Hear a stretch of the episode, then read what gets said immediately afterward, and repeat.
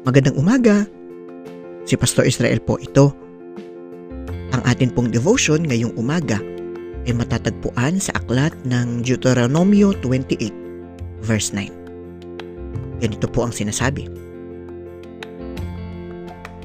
Tulad ng pangako ni Yahweh, ayo'y gagawin niyang isang bansang matatag at nakalaan sa kanya kung susundin ninyo siya at tutuparin ang kanyang mga tuntunin.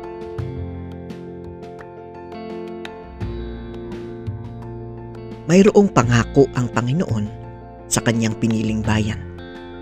Sa talatang ito ay ipinapahayag iyon. Ang bayan ng Diyos ay magkakaroon ng katatagan.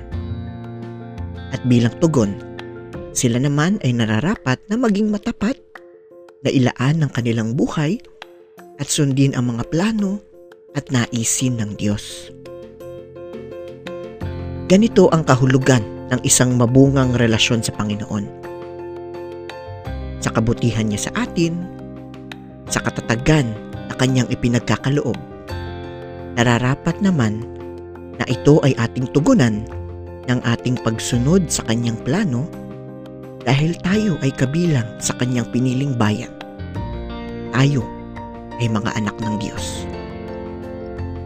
Tunay ngang mabuti ang Diyos.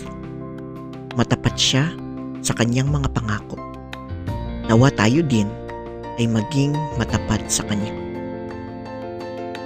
Tayo po ay manalangin. Panginoon, salamat po sa pag-asang hatid ng iyong mga pangako. Naway gampanan din namin ang aming tungkulin na maging matapat sa iyo. Amen.